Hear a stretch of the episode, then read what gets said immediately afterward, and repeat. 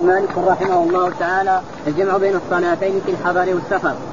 حدثني يحيى عن مالك عن داود بن الحسين عن الأعرج عن أبي هريرة أن رسول الله صلى الله عليه وسلم كان يجمع بين الظهر والعصر في سفره إلى تبوك.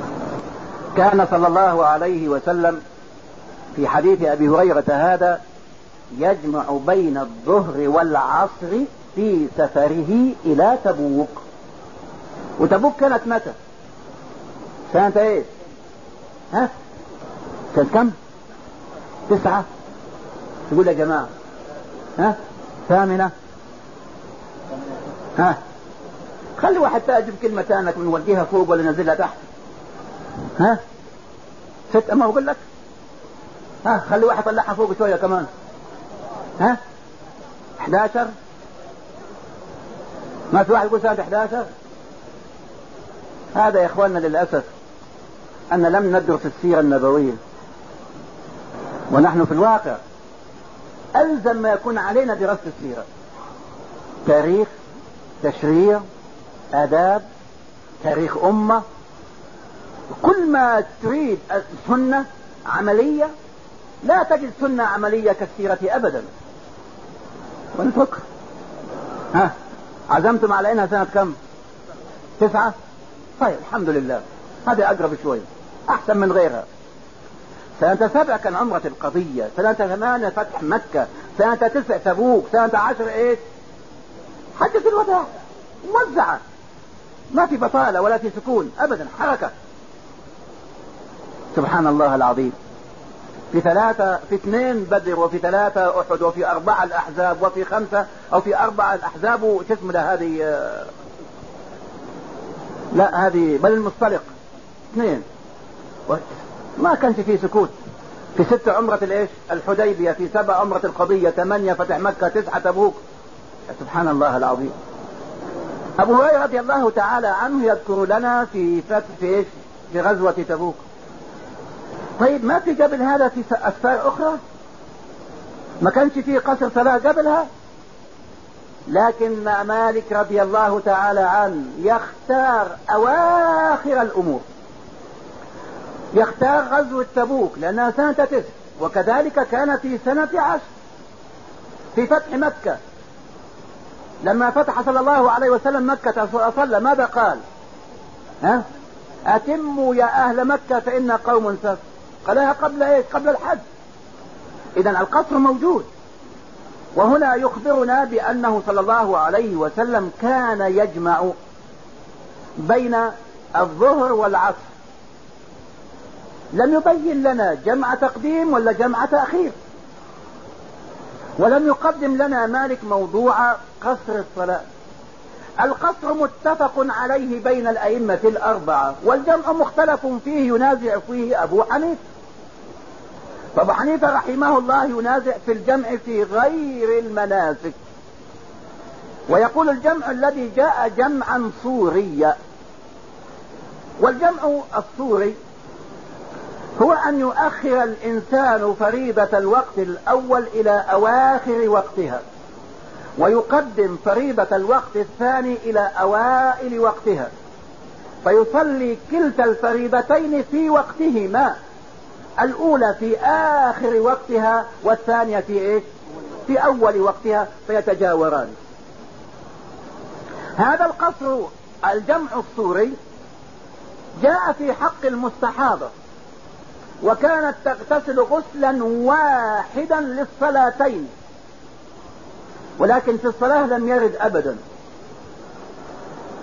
ولما كان الإمام أبو حنيفة رحمه الله عنده قاعدة الزيادة على النص نسخ كما يقول والمتواتر لا ينسخ بالآحاد. وجاء في حق الصلوات إن الصلاة كانت على المؤمن كتابا موقوتا فلا تخرج عن أوقاتها. فإذا أخذناها نخرجها بأحاديث آحاد فتكون أحاديث الآحاد قاضية على المتواتر وهذا ينازع فيه وخالفه في ذلك صاحباه محمد وأبو يوسف. ثم يقولون إذا كان الجمع المراد جمعا صوريا وعلى الإنسان أن يتحرى آخر هذا وأول تلك هل هذا بسهولة ولا في مشقة؟ في مشقة عليه. إذا قصر الصلاة إنما جاء لرفع الإيش؟ الجناح برفع الحرج وبالتالي الجمع.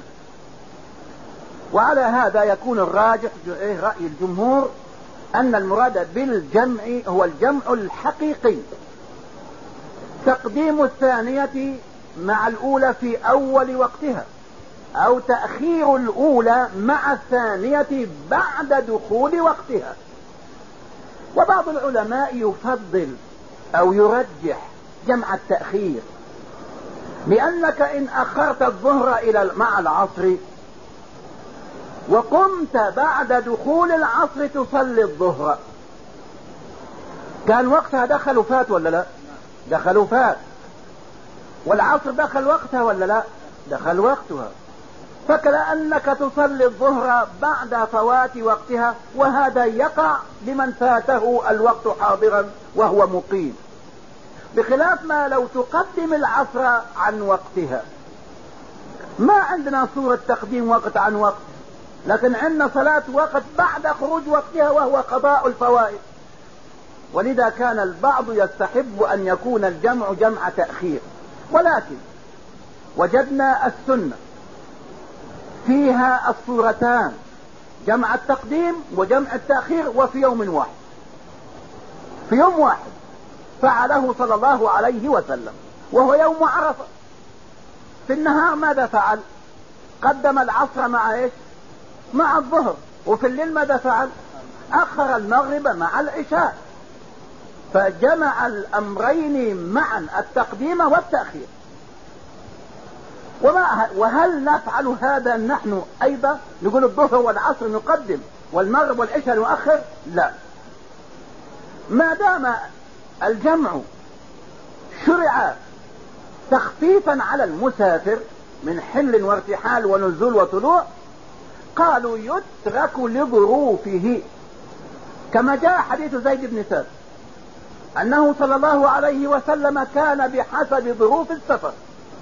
إذا زالت الشمس عليه وهو نازل في منزله للقيلولة أو للغدا في الضحى أو الفطور أو شيء وأراد أن يرحل بعد زوال الشمس. حينما زالت الشمس دخل وقت الظهر ولا لا؟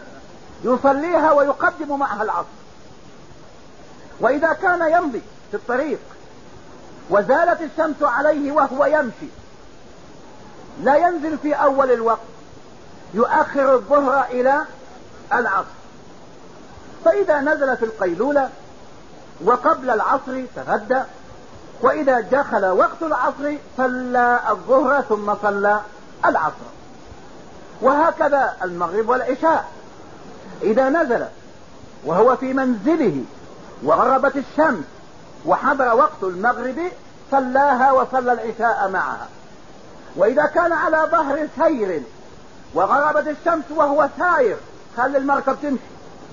ويؤخر المغرب إلى العشاء حينما ينزل للعشاء وللمبيت.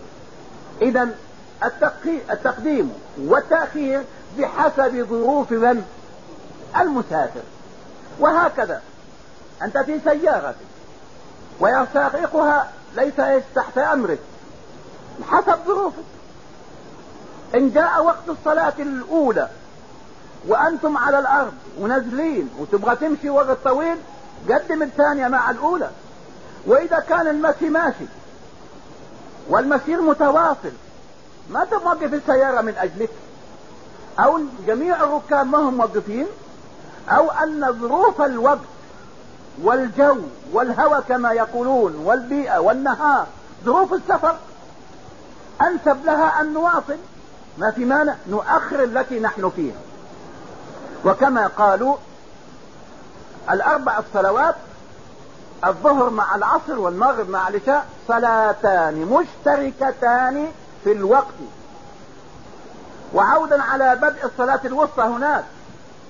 من يقول الصبح هي الصلاة الوسطى لأن الظهر والعصر اثنتان معا يشتركان في وقت والمغرب والعشاء اثنتان معا يشتركان في وقت والصبح وحيدة وسطى لا يشترك معها غيرها. لا تتقدم ولا تتأخر. اذا الصبح لا تجمع مع غيرها. ولا يجمعها مع العشاء. من دحين ونستريح. ولا ناخرها مع الظهر والمدى واسع لا. اذا الجمع من حيث هو. جمع حقيقي وجمع صوري. والجمع الصوري عند الإمام أبي حنيفة رحمه الله. والجمع الحقيقي عنده في المناسك وعند الجمهور في جميع السفر.